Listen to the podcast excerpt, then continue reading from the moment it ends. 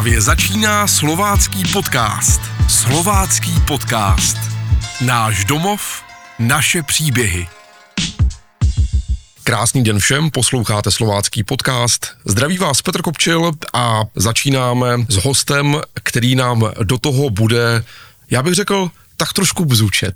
Prvním hostem v měsíci září je Jan Krchňáček. Honzo, já vás zdravím. Dobrý den. Když jsme se domlouvali na tento rozhovor, na tento slovácký podcast, tak jste psal o včelách. Proto jsem říkal, že do toho budete tak trošku bzučet. A to se přece ale říká, já dělám do včel. Jo, říká se, já dělám do včel a tak jako všichni na Slovácku, zdejší včelaři to dělají hlavně srdcem a když se jich zeptáte, tak první, o čem nebudou mluvit, tak nejsou medné výnosy, ale to, že mají silné a zdravé včelstva, což nám dělá největší radost. No ale k tomu se dostaneme o krok později. Když se u vás řekne Slovácko, tak eh, kromě těch včelek, co všecko se vám dalšího vybaví, že je to vaše Slovácko? Tak když se řekne Slovácko, tak první, co si vybavím, je věta z životopisu Tomáše Batí, že Slovácko je kraj, kde ne vždycky bylo lehké žití, ale zdejší lidé byli tak pracovití a šikovní, že se dokázali dostat uh, mnohem dál přes všechny těžkosti. A příkladem může být právě Tomáš Baťa, který vyrůstal jako chudý švec a při nejlepším by byl nějaký řemeslník, ale dopadl jako světový podnikatel stejně tak jako jeho syn, uh, stejně tak jako Jan Antonín Baťa, ale taky třeba Tomáš Garik Masaryk, který pochází taky ze Slovácka a i když pocházel od negramotných rodičů, tak se z něho stal první prezident Československé republiky. Takže myslím, že na tyto lidi je náš kraj velice bohatý a je to jedna z věcí, na kterou jsem velice hrdý. Mm-hmm. Takže jsou to ty lidské příběhy. Jsou to ty lidské příběhy inspirace pro to, jak se posunout o kousek dál. Určitě spoustu těch lidí považuji za osobní vzor a i třeba generál Vojtěch Luža nebo Jan Ámos Komenský, kteří pochází z tohoto regionu, tak vyrůstali v poměrech, které nebyly úplně ideální, ale dostali se na světovou úroveň. Mm, vy jste hodně mladý člověk. Já si netroufám úplně typovat věk. Zatím 17 let. To je ještě docela jako dost málo, ale dost na to, aby člověk měl už v hlavě jasno, co od života čeká a chce. Tak od života čekám, že by tady po mně mohlo něco zůstat. Mm-hmm tohle se v naší rodině už docela dlouho předává, protože můj děda se staral o velký státní statek vlastně celý svůj život. E, po mém otci zůstala spousta postavených hal v Uherském hradišti a v okolí takže doufám, že i po mně tady zůstane něco, na co si lidé vzpomenou. Pořád studujete? Pořád studuju zatím třetí ročník Uherskobrodského gymnázia. Kde se mimochodem taky teďka nacházíme, to musím prozradit. Jaký je to život na Slovácku pro 17-letého kluka, který ještě pořád studuje? Tak život na Slovácku je velice bohatý i kulturně, protože je tady spousta různých hodových akcí a zábav, takže člověk má možnost eh, potkávat se s přáteli i jinde než třeba přes počítač, což si myslím, že je jedna z věcí, na které my jsme tady dobří, že máme spolu pořád ty sousedské vztahy, že nejsme žádné velkoměsto. A bydlíte přímo v Brodě? Bydlím v Uherském Brodě, narodil jsem se teda v nemocnici v Uherském hradišti, ale celý život bydlím v Brodě s krásným výhledem na všechny brodské památky. Tak teďka přemýšlím, která to může být část Brodu. tak je to u Olšavy a krásně se nám otvírá celé město, všechny památky, kostely. Padlo tady už Uherské hradiště a nejenom kvůli té porodnici, ale i kvůli tomu, že tam, řekněme, součást rodiny postavila nějaké haly. Nevnímáte že je ten brod pro vás příliš malý, když se podíváte jenom do Uherského hradiště? Uh, určitě nevnímám, protože spousta lidí, kteří odsud pocházeli, tak místo toho, aby si řekli, tady je to malé, tady se mi nelíbí a šli jinam, tak si řekli, jak by se mě tady víc líbilo. A udělali něco pro to, aby ten kraj rozvíjeli. A to je jedna z věcí, které se mně hodně líbí a čemu bych se chtěl taky věnovat. Jak eh, vnímáte město Uherský Brod, eh, když půjdeme o hodně let zpátky, ještě z pohledu pořád toho kluka? Protože mm, je to asi jiné, když je člověku 10 a potom 17 a potom třeba 27. Uherský Brod je velice pěkné město. Eh, je tady poměrně dost akcí, když upřímně mohlo by jich být více takže vyrůstá se tady velice hezky a jak jsem říkal, prostě nejsme žádné velkoměsto, spoustu lidí tady znáte a je tady všechno, co člověk potřebuje. A na co si tak jako rád vzpomenete, když jste fakt byl ještě jako hodně malý? Když jsme u toho Slovácka, tak určitě na co si vzpomenu, když mě děda učil v dílně vyrábět různé věci, mm-hmm. takže mu vždycky z rádia hrála nějaká cymbálovka. Takže to je jedna z věcí z toho folkloru. A pak tady třeba bratr od mojí babičky zakládal hudební soubor Olšava, takže i k tomu, k té hudbě a k té historii máme nějaký vztah. Slovácký podcast vám přináší týdeník Dobrý den s kurýrem. Slovácký podcast. Takže už jako malinkatý jste chodil do nějakého folklorního kroužku? Do folklorního kroužku jsem nikdy nechodil, i když náš soused pan Málek vždycky říkal, že hezky zpívám a že bych někam chodit měl, tak nikdy jsem se do žádného souboru nedostal. Ale ovlivnilo to část života. Určitě. Jak to vnímají třeba spolužáci? Jestli třeba jako tady vyloženě máte takovou, nazvu to folklorní partu, kde držíte tu tradici, anebo jestli musíte čelit něčemu takovému jako, a to už je přežité, spousta mých spolužáků je právě velice aktivní, mají kroje, chodí na různé slavnosti a nemusí být jenom z Brodu, jsou ze Suché Loze, z Hračovic, takže určitě tady ta folklorní tradice se drží a i třeba teď na slavnostech vína to šlo vidět, že ty lidi to pořád zajímá. No a protože studujete gymnázium v Uherském Brodě, a k tomu se samozřejmě pojí ten Komenský, to je jako jasná věc, tak eh, co bude dál, až eh, to tady ukončíte? Věřím, že zdárně. Zatím myslím na Brno, na vysoké učení technické, buď to mm-hmm. obor elektrotechnika nebo strojírenství. A jsem rád, že právě tady v tomto kraji je ten průmysl poměrně bohatý, takže určitě se vrátím domů a budu tady pokračovat s tím, co jsem, s tím, co jsem vystudoval. Tak pojďme se podívat na ty včelky. Když jste mi psal e-mail, že je tady ve škole máte, tak jsem říkal, no to je ale zajímavé, to bychom si určitě mohli probrat. Eh, jak to tady vůbec vzniklo ten nápad, kdo s tím přišel? Vzniklo to naprostou náhodou. Bylo to někdy v roce 2018, kdy jsme se na schůzi Českého svazu včelařů potkali s panem profesorem Viktorínem, což je zástupce ředitele, a zjistili jsme, že oba včelaříme. A tak nějak tam vznikl nápad, že ty včely na Gimplu by nemusely být vůbec špatné, pak ale přišla korona, tak se ten nápad tak nějak uložil k ledu. Ale po koroně jsme si řekli, že vlastně to byl dobrý nápad, tak proč ho nezrealizovat? A tak jsme přivezli první dvě včelstva, natřeli první dva úly, dneska se nám včelnice rozrostla na čtyři včelstva, s tím, že třeba firma Břinek z Jesenice nám věnovala prosklený pozorovací úl, ale taky díky participativním rozpočtům z Línského kraje jsme mohli nakoupit ochranné pomůcky, takže je možné vzít ke včelám celou třídu.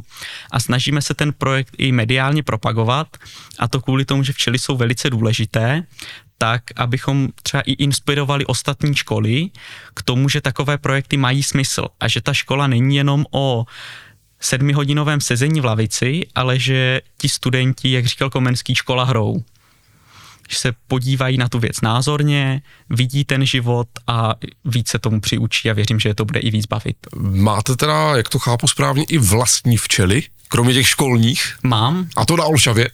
uh, ne, mám je v Uherském Brodě ve Vinohradech. Uh, zatím mám teda 10 včelstev a starám se o ně někdy od roku 2016, teď abych nepřeháněl, spíš 2017 a včely mám vlastně díky panu Sladkému, protože jednoho dne mě mamka naložila do auta, vysadila mě na domě dětí a řekla, tady je včelařský kroužek, za hodinu si tě vyzvednu. Nic jsem o tom nevěděl a tak mě to nadchlo, že jsem do toho kroužku chodil opravdu čtyři roky a bavilo mě to. A pak jsem doma řekl, už tam chodím čtyři roky, tak já si pořídím včely. Řekli tak dobře, původně si všichni mysleli, že budu mít čtyři možná pět včelstev, že jich bude deset. No, ale tak to vám tak jako rychlým výpočtem mohlo být tak deset let, když jste začal. Ano. To je celkem vlastně na dítě v té době ještě pořád jako dost netradiční koníček. Je to netradiční koníček, s některými věci jsem měl problém, ale tam mě hodně pomáhal brácha, třeba se zvedáním nástavků a těžkých věcí. Mm-hmm. Ale je to o tom učit se, učit se, učit se. Eh, říká se, co včelař to výzkumník a 10 včelařů 11 názorů, takže eh, zkoušet, každý si to dělá po svém, takže po těch letech už si člověk k tomu najde nějakou svoji cestu a svoje způsoby. Zrovna letos jsme chtěli koupit nějaký med a ti naši včelaři, které známe, hlásili nemáme, nedáme. Je to takový problém? Letos nebyla úplně nejlepší sezóna, obzvlášť protože část té silné snužky dost propršelo a taky začátkem roku bylo chladno, některé věci naopak, když se rychle oteplilo, odkvětly velice rychle, takže kvůli těm změnám počasí toho medu nebylo úplně tolik. No a myslíte si, že ale na to, tak jak asi máte zmapovanou Českou republiku, kde ty včely vůbec jako obecně jsou, kde se jim daří, kde se jim nedaří, tak bude dost medu? Letos obecně, jako z České republiky? Česká republika je včelařská velmoc, to je věc, na kterou opravdu můžeme být hrdí, dokonce u nás je nejvíc včelařů na 100 000 obyvatel, tuším, že to číslo je nějakých 170, možná 175, takže o spoustě lidech to určitě nevíte, ale když se zeptáte kamaráda, tak třeba z něho vypadne, že je včelař. Takže myslím si, že tady máme o budoucnost včelařů a i toho medu postarané. Posloucháte slovácký podcast. No a protože když člověk takhle jde do nějakého supermarketu, vezme si tu a, flašku medu a podívá se, tak tam vidí med, hurá, není to náhražka, ale když se podívá ještě líp, tak tam často třeba taky najde, že jsou to směsi e, ze zemí Evropské unie a mimo Evropskou unii. E, takový med já upřímně nekupuju, protože k němu prostě nemám důvěru a chci ten náš český. Díky tomu, že si to dokážu představit, jaké alergeny tam jsou a to, co potřebuje naše tělo přímo tady.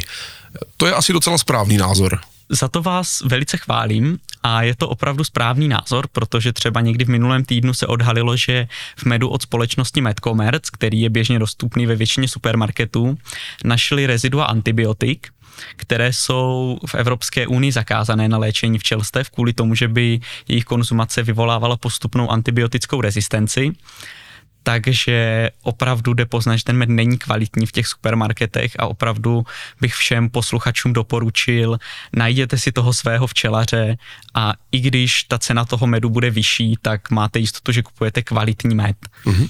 Ale zase spou- někdo vám řekne, ty používáš kyselinu mravenčí na léčení, tak to nemáš čisté. Není to pravda, ty včely se léčit musí, je to opravdu důležité a pokud všichni lé- včelaři budou léčit svědomitě, tak se můžeme zbavit nemocí, jako je varoáza a e, ten med bude ještě o to kvalitnější. Kolik by tak letos e, mohl nebo měl stát med jedno kilo?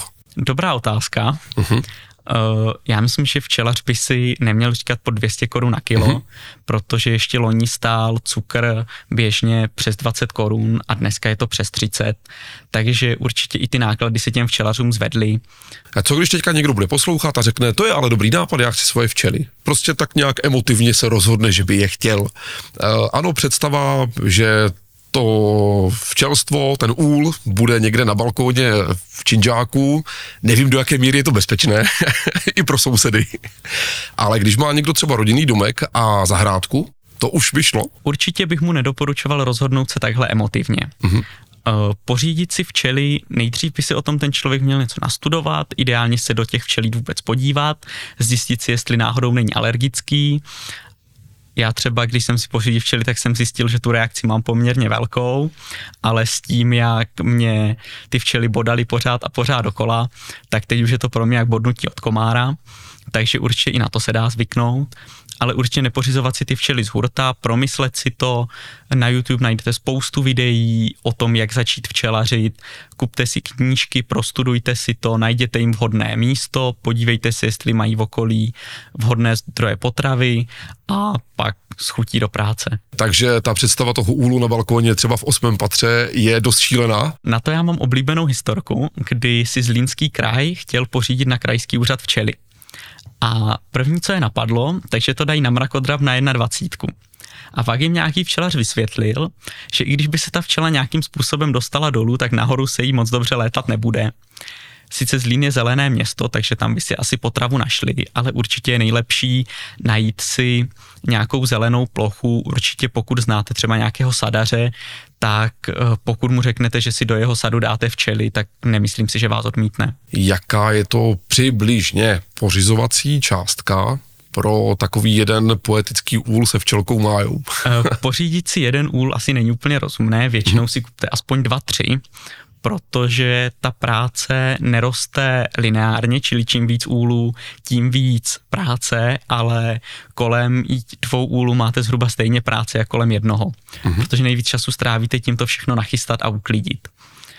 Takže ta pořizovací částka se pohybuje zhruba 3000 korun za úl, za včelstvo dáte kolem dvou a půl tisíce za oddělek, nějaký cukr, vybavení, takže se bavíme o částce kolem 3 tisíc za to základní vybavení a pak 5 tisíc za jedno včelstvo, ale s tímhle velice pomáhá Zlínský kraj, který vyhlašuje krajské dotace a zaplatí vám až 70% pořizovací ceny vybavení, takže určitě pokud požádáte odporu na, o podporu na moc peněz, vás to nevíde. No já teďka si to zkouším představit, když to srovnám, že někdo řekne nějaké dítě, maminko, já bych chtěl rybičku, tak se asi dá celkem pořídit jakoby snadno a převést i domů, jak se převáží takový úl, to si v e-shopu asi nenaklikám v těch, těch včelek. Výhoda pro lidi tady z Brodska je, že je tady úžasné včelařství sedlákový, takže dojedete autem, oni tam mají všechno skladem, takže si koupíte, co potřebujete, rovnou si to odvezete a prodávají oddělky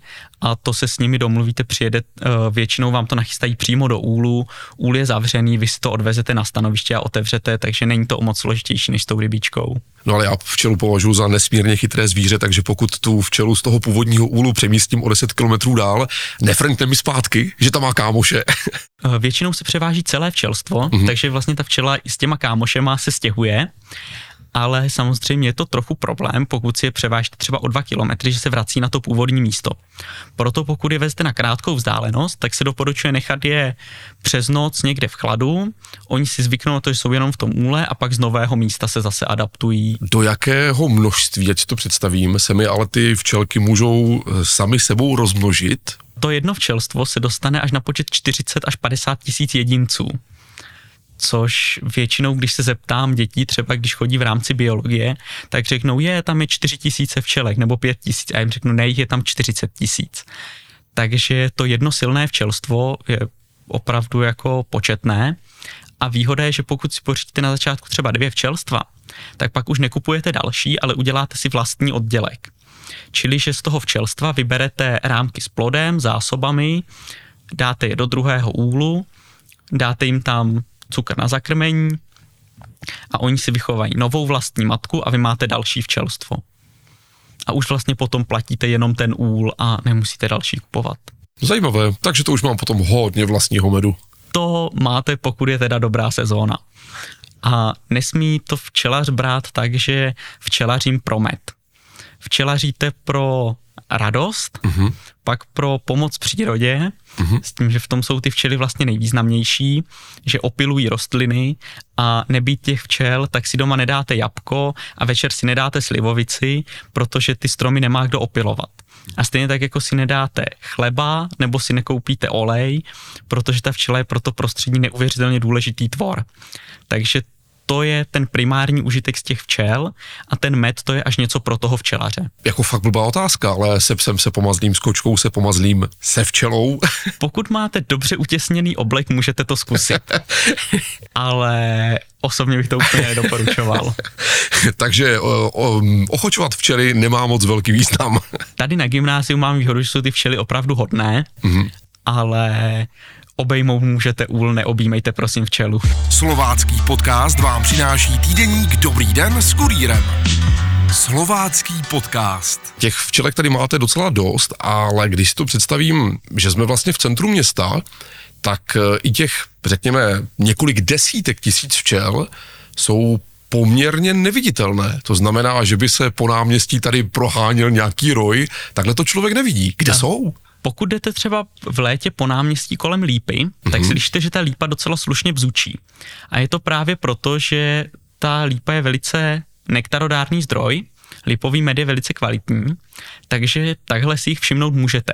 A nebo třeba lidé, kteří mají zahrádky tady pod gymnáziem, pod hradbama, tak určitě zaregistrovali, že tam nějaké včely mají a že jim opilují muškáty a co mají nasazené. No vidíte, to je možná dobrý nápad, tak jako útulek si občas řekne o to, že mají přinést nějaké granule, tak možná ti, co tady mají ty zahrádky blízko gymnázia, by tu a tam mohli přinést kilo cukru. Určitě by mohli, ale díky tomu, že tenhle projekt má obrovskou podporu u našeho vedení, eh, pan ředitel Machálek je z toho projektu naprosto unešený, takže máme v podstatě cokoliv potřebujeme pro naši práci, takže nemůžeme si na nic stěžovat. Mění to nějak pohled eh, těch studentů na to okolí kolem nich samotných, když mají ty včely tady ve škole, jakože by to fakt v, něk, jako v někom z nich probudilo právě to poznání, že je super, že mají nejnovější telefon a že se můžou někam dostat autem, ale bez té včely prostě nebude vůbec, ale vůbec nic. Nejenom to jabko a slivovice.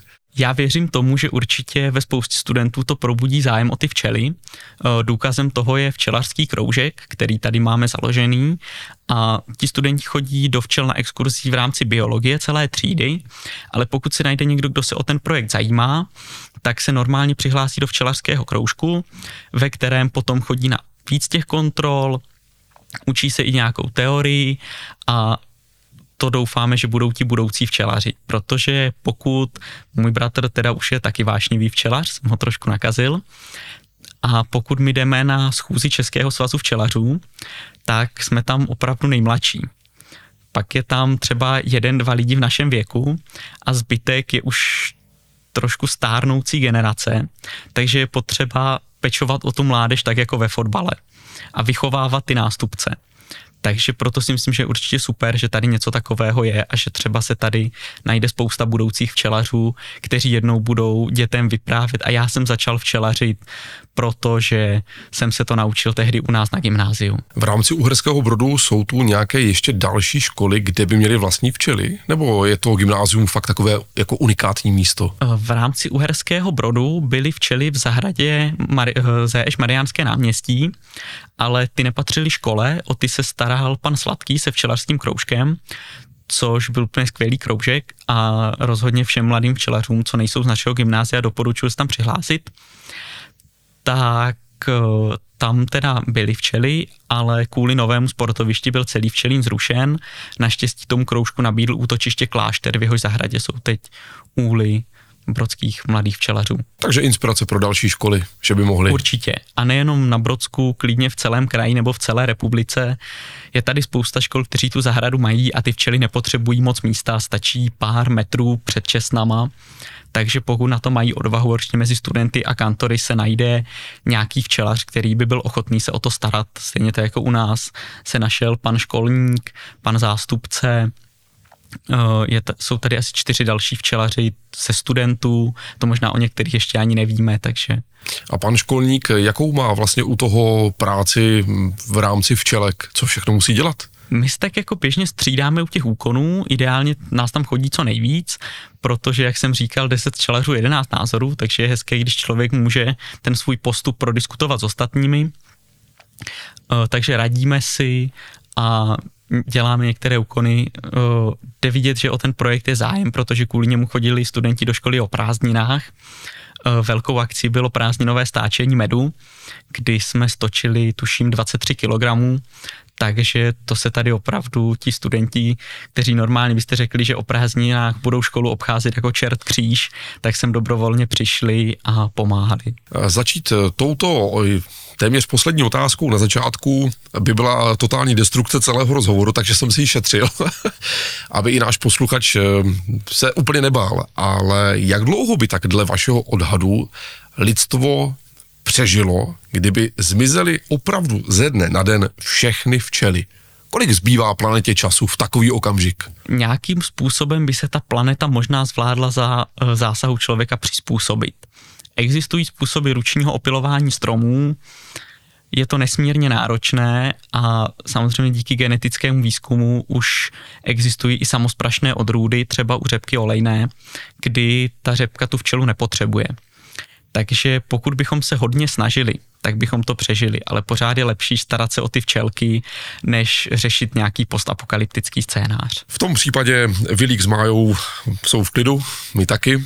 Moc děkuji za tohle povídání, ať se vám se včelkama vdaří, samozřejmě, a ať se vám na Slovácku žije dobře a vám posluchačům, kteří nás budete poslouchat a možná si dneska dáte skleničku dobrého vína, nebo tu slivovičku, jak to tady padlo, tak pamatujte na to, že bez těch včelek by vám to dneska v žádném případě nechutnalo. Děkuji. Slovácký podcast pro vás vyrobil Firestarter. Firestarter, specialista na kreativní digitální obsah. Slovácký podcast. Náš domov, naše příběhy.